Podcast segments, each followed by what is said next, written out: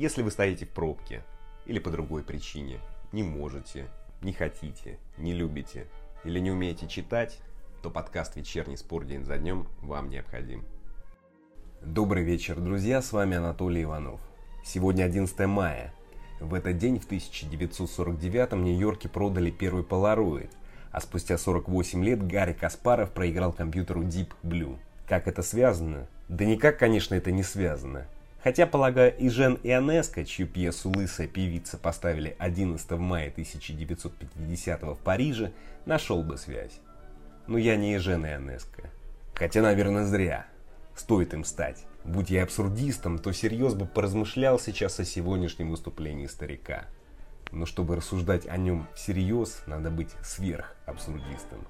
Поэтому давайте лучше о спорте. Сегодня дни рождения празднуют Юрий Семин, Дмитрий Черышев – Войцех Ковалевский, Андрес Иньеста, Мигель Велозу и Джованни Дос Сантос.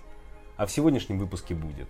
Генеральный директор «Зенита» назвал дедлайн решения о возобновлении РПЛ. АПЛ вернется 12 июня. УЕФА может отменить квалификацию Еврокубков. Два матча чемпионата Беларуси перенесли из-за подозрений на COVID-19 у футболистов. Леонид Федун идет на поправку. Руководство Ахмата поговорило с Шалимовым о дармоедах. Валерий Баринов рассказал о настроении Семина из-за слухов о Николиче. Владельцы Манчестер Сити купили девятый клуб. Начнем. Гендиректор «Зенит» Александр Медведев назвал дедлайн решения о возобновлении РПЛ. Это, по его словам, 27 мая. В разговоре с ТАСС он заявил, «Надеюсь, что решение о возобновлении сезона будет принято, но 15 мая не является критической датой было определено, что 27 мая является крайним днем для того, чтобы принять решение о продолжении или полной остановке чемпионата. Время еще есть, это почти три недели. Важно, чтобы в этот период те города, где будут проходить матчи, соответствовали критериям, которые Роспотребнадзор выдвинул в отношении перехода на определенный этап снятия ограничений, сказал Медведев. Друзья, говорил об этом не раз, даты могут быть какими угодно, какими угодно могут быть и планы. Я, знаете, здесь зацепился за другое. Как-то страшно все у Александра Ивановича получается. Цитирую его. 15 мая не является, 27 мая является. Страшно, ведь ну, всем известно, что являются только призраки. Возможно, Медведев пересмотрел кентервильское привидение на карантине. Вот и делится впечатлениями. Перемещаемся в Англию. Возобновление АПЛ запланировали на 12 июня, сообщили в Телеграф, не сообщив детальных подробностей. Руководители клубов обсудят организацию матчей на нейтральных полях без зрителей. Всех сотрудников клубов начнут проверять на COVID-19 14 мая. Некоторым командам осталось сыграть 9 матчей, другим 10. Лидирует Ливерпуль, опережая Манчестер Сити на 25 баллов. Английские товарищи, к вам относится то же самое, что и к Александру Ивановичу. Стройте планы. Хорошо, но зачем ими так делиться? Хотя хорошо, что у англичан ничего не является. Идем дальше. УЕФА может отменить квалификационные игры Еврокубков, сообщили в Таймс. В организации рассматривают вариант сокращения стадии квалификации либо отмены. Первый тур Лиги Чемпионов запланирован на 20 октября.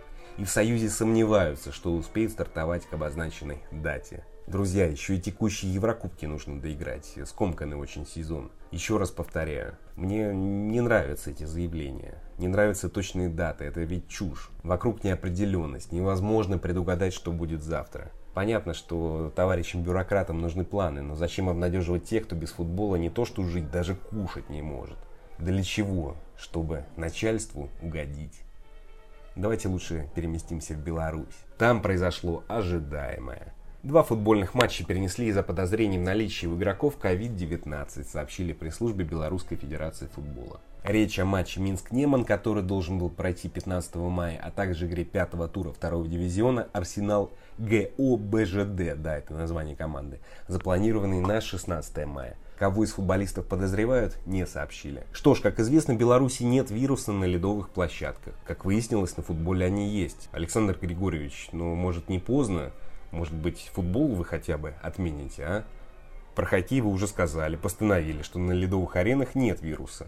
Или, может быть, стоит футбол перенести на хоккейные арены? Ну, вы в силах это сделать? Вы говорили, что Россия полыхает от вируса, но, может быть, вам лавры не дают покоя. Подумайте о людях. а не о тракторах. Теперь новости Федуна. Леониду Арнольдовичу лучше. Его госпитализировали с COVID-19 7 мая. ТАСС поговорил с братом 64-летнего вице-президента Лукойл. Тот сказал, вроде с братом все нормально. Сроки госпитализации. Врачам звоните, я же не доктор. Как выздоровеет, так и выпишут. Ничего критичного, тьфу, тьфу, тьфу, так ТАСС и написал. Идет на поправку. Теперь слово медицине, сказал Андрей Федун.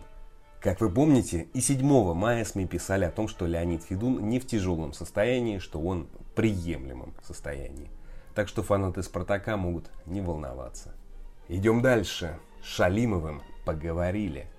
Генеральный директор Ахмата Ахмед Айдамиров объяснил главному тренеру Игорю Шалимову, что, что тот был неправ, называя россиян, испытывающих финансовые затруднения из-за пандемии, дармоедами.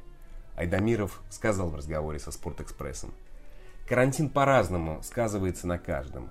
Мы с Шалимовым поговорили и объяснили ему недопустимость таких заявлений. Человек осознал, что совершил глупость. В условиях пандемии надо быть добрее, ведь каждый совершает ошибки, сказал Айдамиров. Айдамиров прав, надо действительно быть добрее. И, кстати, по данным разных источников, недр Маед Шалимов, чья команда идет на последнем месте в таблице РПЛ, получает 500 тысяч евро в год. И сейчас он еще легко отделался. Не извинялся в прямом эфире чеченского телевидения. Хотя а почему должен был? Он разве про обычных людей сказал что-то, а не про небожителей? Теперь новости Юрия Павловича Семина, которому сегодня исполнилось 73 года. Его друг и актер Валерий Баринов дал небольшой интервью спорту.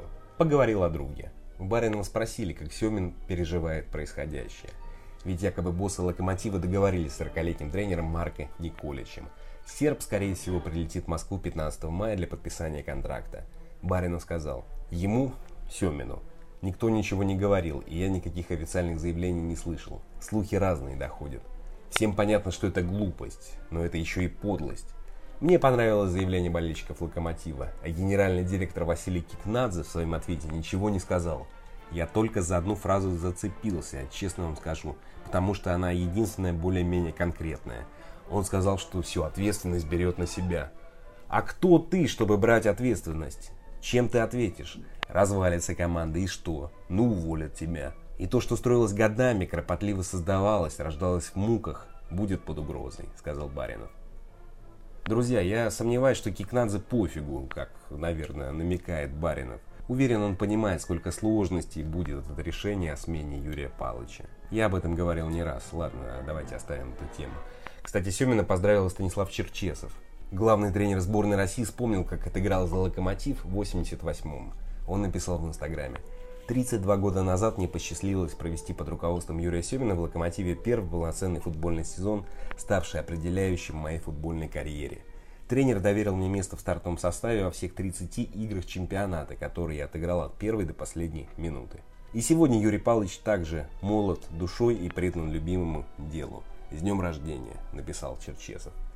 Забавно, что Черчесов, как он написал, отыграл тогда год в «Локомотиве». А знаете почему? Семин опасался подписывать вратаря на больший срок. После года Черчесов вернулся в «Спартак». Но пойду дальше. Владельцы Манчестер Сити купили очередной клуб, девятый по счету. Холдинговая компания City Football Group из Объединенных Арабских Эмиратов, которая владеет Манчестер Сити, купила Ломел, клуб второго дивизиона Бельгии, сообщили на официальном сайте команды. Ломел стал девятым клубом, которым владеет компания. Еще им принадлежат Мумбаи Сити, Нью-Йорк Сити, Мельбурн Сити, Йокогама Маринос, Сычуань Дзюню, Жерона и Атлетика Торки. Что ж, друзья, ну купили и купили. У каждого свои покупки, желания, траты. Я, например, сегодня пиво купил.